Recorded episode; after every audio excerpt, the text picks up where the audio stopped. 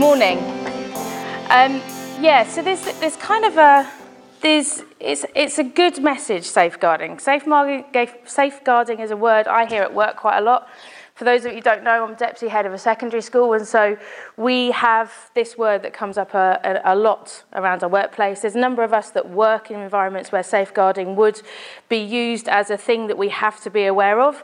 Um, but the starting point that I really wanted to talk about today is that God has always had this on his heart. This has always been God's heart. Um, to speak up for those who cannot speak for themselves for right, and for the rights of those who are destitute. It's Proverbs um, 31.8, and it actually um, is the scripture that the company who ran the training with us takes their name from. It's the old, um, it used to be called CPAS, CCPAS, um, for those of you who, who've been around for a while, but they now call themselves um, 31.8 after this scripture. Wow. So um, this is what they base their training on to help us stay in a way that helps and reminds us of God's heart. It's also in Exodus. Um, there's a whole raft of things in Exodus 22, but I picked out this one. Do not take advantage of the widow or the fatherless. So, you know, ever since, and I don't think it's a million miles from what, what's shared in the New Testament either, but I'll come back to that um, towards the end.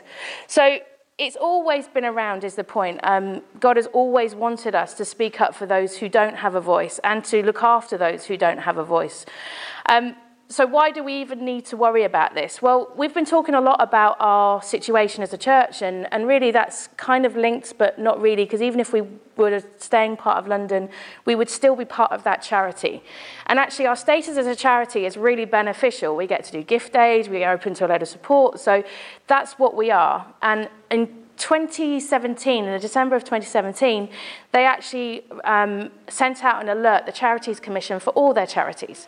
So we had to respond to this alert, um, and this alert was about, about safeguarding. So I guess in some respects, it was an alert for us or, and all charities to check that we were maintaining God's heart of giving a voice to the voiceless and looking after those who may be considered to be um, destitute.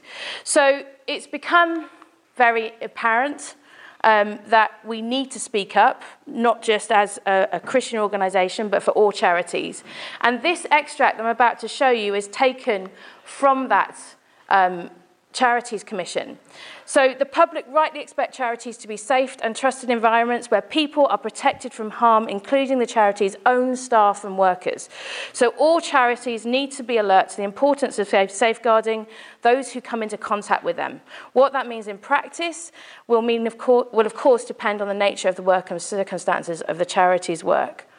So this is the extract that really cemented um, the awareness that people needed to have about this word safeguarding. It's a really extensive document, but in principle, it basically says that safeguarding is everybody's responsibility. That's everybody in the world has a, a, an obligation to safeguard themselves and the ones around them.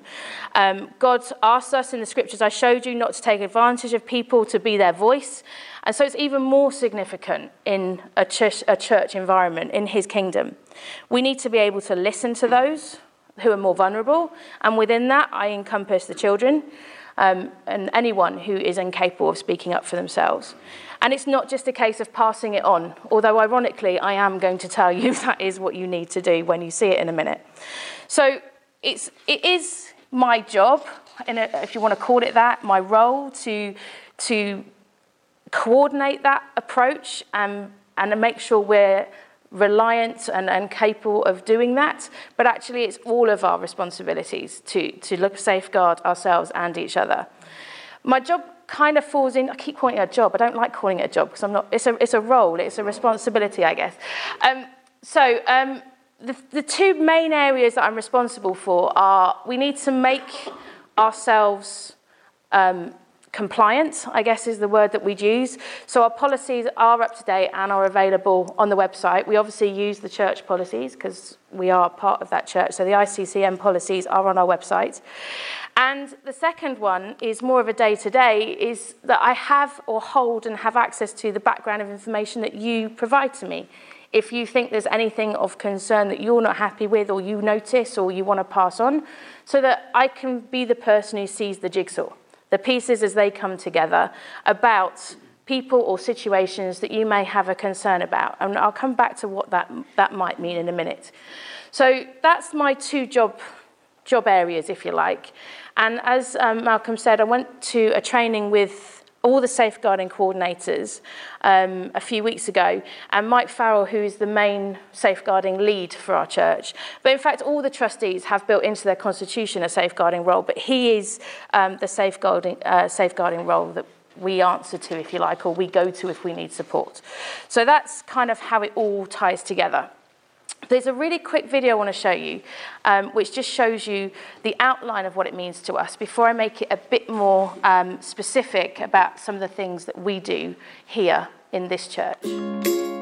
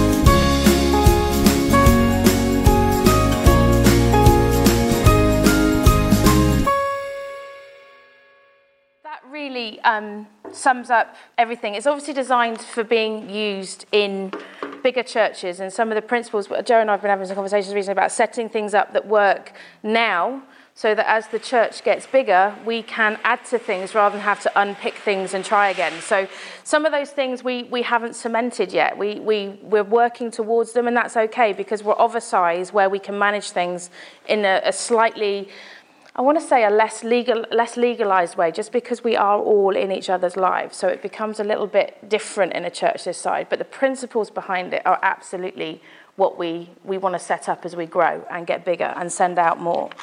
So the three areas behind me are the, the three areas that I just wanted to bring to our attention that are relevant to us as we are right now. We have a great atmosphere around our kids' classes. I mean, we, we really do. I love being, I know we're a bit of a pain, the mountain movers. We're sat in that middle room and everybody kind of walks through. And I know sometimes you feel like, oh no, is it okay to walk through? It's always okay to walk through. But I love being able to hear and see some of the things that are going on in the other kids' classes. And I walk in and destroy them. Some, sometimes I'm really sorry, Joe and Asago, as I walk in. Sometimes I just destroy them because I like having fun with the younger kids as well. But we have a great atmosphere around those classes, and none of that needs to change. That is what we should have. It's free, it's comfortable, they love being at church, which is just such a blessing. So, Um, the only thing that I just wanted to bring to your attention is that there is a chance as we drop our kids to class to have an information exchange with whoever's doing that at the time. And I know we call, we're calling them classroom teachers, but and I know they're parents of our children. They're our, our kids we're going in and dropping off and we're taking it in turns to look after them. But that dynamic is still what it is. They are teaching those children that day, and it might be your turn, it might be someone else's turn. You might have talked to them during the week, you might not have talked to them during the week. But at that point of dropping them off, it's a really important exchange of responsibility. And it's an opportunity for you to say, they've had a not great week at school. There's a bit of a bad situation with their friend yesterday. They've had a rough week, but they're better at the end of the week. It's been really good. Ask them about this. They, they achieved this this week. Ask them about it. Because then the outside lives of the kids come in to the church. And so that point of exchange when you're dropping them off isn't just, and they do, they trip off so beautifully all together. It's fantastic. But the disadvantage of that is there's no information exchange.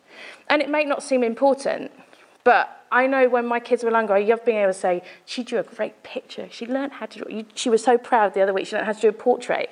We go, come and see the portrait. I was like, just tell her she did a great job. Tell her. You know, and so someone said, oh, I heard you did a great portrait. How did you know? Well, it just makes the whole thing just their lives become part of each other's entangled lives, which is just means they start to support each other in that way. So I, I'm not saying you have to, it's not a dictate. I'm just saying it's a great opportunity that we may be missing on occasion to bring that outside life in that supports the kids, but also gives the teacher very different conversations that, that may spark other things that we could use. So just think about it. If we choose to, it's there. Not everybody will do it all of the time. I'm not expecting everybody to line up and you know explain their week and a diary account of everything that's happened. But if there's anything you think it, be could be shared or would be important, um, please do share it with the teacher because it just it just really helps care and develop your children. Um, the second one is a bit more of a biggie. Um, the toilets.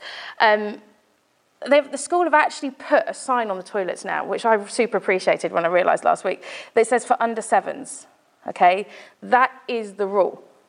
These toilets here can't be used by children over seven, and they certainly can't go in en masse over seven, please. Um, I've found a lot of older children in there, or they've gone in during the service, and that's actually not okay. They are designed to be cubicles that adults can help and get in if there's a problem with younger children. They're not designed for older children. So the older children, please, do need to use the same toilets as the adults do. And that may mean for the eight, year, eight years old and old over that you have to go and show them where they are and they can go in pairs themselves. You don't have to go with them at that age. So just be aware of that, please. And also, if you're taking the younger kids to the toilet, if that's needed, don't please go on your own make sure there's more than one of you going, just to safeguard yourself as well as the children. Um, with that in mind, one of the things I've started announcing at the London Wide every time is take your kids to the toilet before they go to class. And actually, we have a good break in that time. There is time for the parents to take the children to the toilet, if that's your preference, and then have them not out of class, actually. So that would be my preferred way of doing it if we can get into the habit of taking our own children to the toilet and then taking them to class. That would prevent the need for even to be a dynamic that the classroom teachers need to deal with. So um, that, that one's happened a few times. I've noticed there's a, there's a there's, I don't know if it's a pattern we've got into, but it's definitely not an awareness I feel like some of the older children have had, and they, they do have it now. I've spoken to them um, and said, please don't, please don't use those toilets. So if we could, that would be fantastic. Um, and the third one is um, concerns. If you have any concerns, um, then please do come to me. I know I said safeguarding isn't about passing things on, and it isn't, not in your heart. Like, practically, you may need to pass it on to me, and you should. But the heart of wanting to care is yours. It's our responsibility. So if there's anything that you're concerned about, nothing's too small. It's about the picture, it's about the puzzle. There is very rare in my work situation that I would pass a child on through the safeguarding team as a result of one thing. It does happen. I have had situations where students are in compromised situations, and that one conversation means their life changes. But it's very rare. It's normally a picture that develops over time that helps us find a pattern. And when there's a change in that pattern, we start to understand there's some things we need to support them with. And not everything you report is, or you talk to me about, is a big deal. It's, it is about the bigger picture. Not everything is a safeguarding concern, but if you don't pass it on, the jigsaw doesn't develop, our knowledge doesn't improve, and we actually miss some of the bigger things that may come up later. So it's, it's more about us getting into patterns of behaviour now and understandings now, so that as we grow and as we meet new people and as we bring new people, that we have the mindset, we have the heart to safeguard, to help, to be concerned, and that I have the jigsaw puzzle so that when we get people who don't fit into the picture, or when you see things that are different to what you normally see, then we can start safeguarding um, in the true meaning of the sense. Um, so please do let me know. Um, if there's any concerns about me, please contact um, Malcolm or Mike Farrell directly. Um, that's completely fine. I didn't speak to you about that, but I did put it in the notes, so I hope you read that. Um, but, uh, but please, if you have any concerns about me or my situation or my children or how I interact, please do talk to Malcolm, uh, Malcolm or you can go straight to Mike. Mike is, um, Mike is the overall um, lead on, on safeguarding. So please, I'm not, this is, I'm with it, you in it. I'm not separated from it. And, and that's same for everybody else in the room. Um, all of the details for everything that we do and we follow are on the website, which is um, really important as well, because that was one of the things Charity Alert and the Commission has always said is that our safeguarding policies has to be on there, so they're free to read. Um, so please do have a look, and if there's any questions, do please come back to me. Um, I just wanted to finish with um, this scripture, which I know gets used in a whole load of contexts. Um, we had it read at our wedding, I'm sure a lot of people have. Um, but actually, it sums up quite nicely God's heart about protection.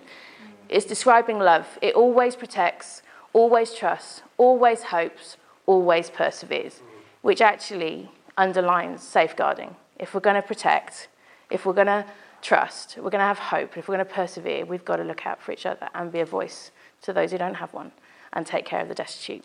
So thank you very much for listening.